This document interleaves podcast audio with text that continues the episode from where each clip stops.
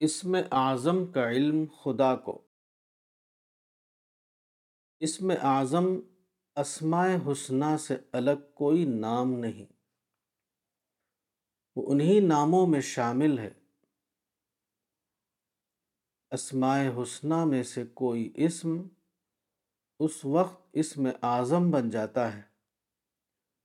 جبکہ دعا کرنے والا اس کو ایک غیر معمولی جذبے کے تحت استعمال کرے۔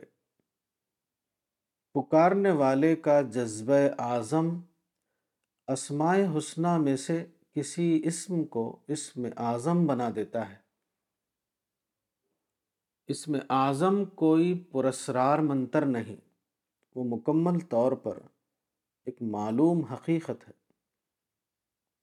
یہ ضروری نہیں ہے کہ پکارنے والا یہ جانے کہ اس نے اسم اعظم کے ذریعے خدا کو پکارا ہے۔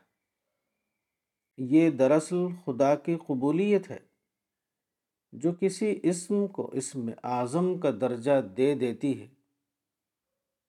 اسم بظاہر ایک معلوم لفظ کا نام ہے، لیکن کسی چیز کا اسم اعظم ہونا تمام تر داخلی اسپرٹ کے اعتبار سے ہوتا ہے۔ چونکہ داخلی اسپرٹ کا علم صرف اللہ تعالیٰ کو ہے۔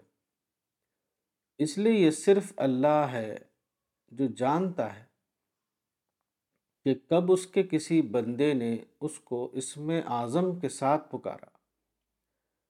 یہ حقیقت صرف آخرت میں کھلے گی کہ وہ کون خوش قسمت انسان تھا جس کو اسم اعظم کے ساتھ خدا کو پکارنے کی توفیق حاصل ہوئی۔ اس معاملے میں اگر ہم کچھ کہتے ہیں، تو وہ صرف بر بنائے قیاس ہوتا ہے۔ کوئی بھی شخص ایسا نہیں جو حقیقی علم کی بنیاد پر اس بارے میں کوئی رائے دے سکے۔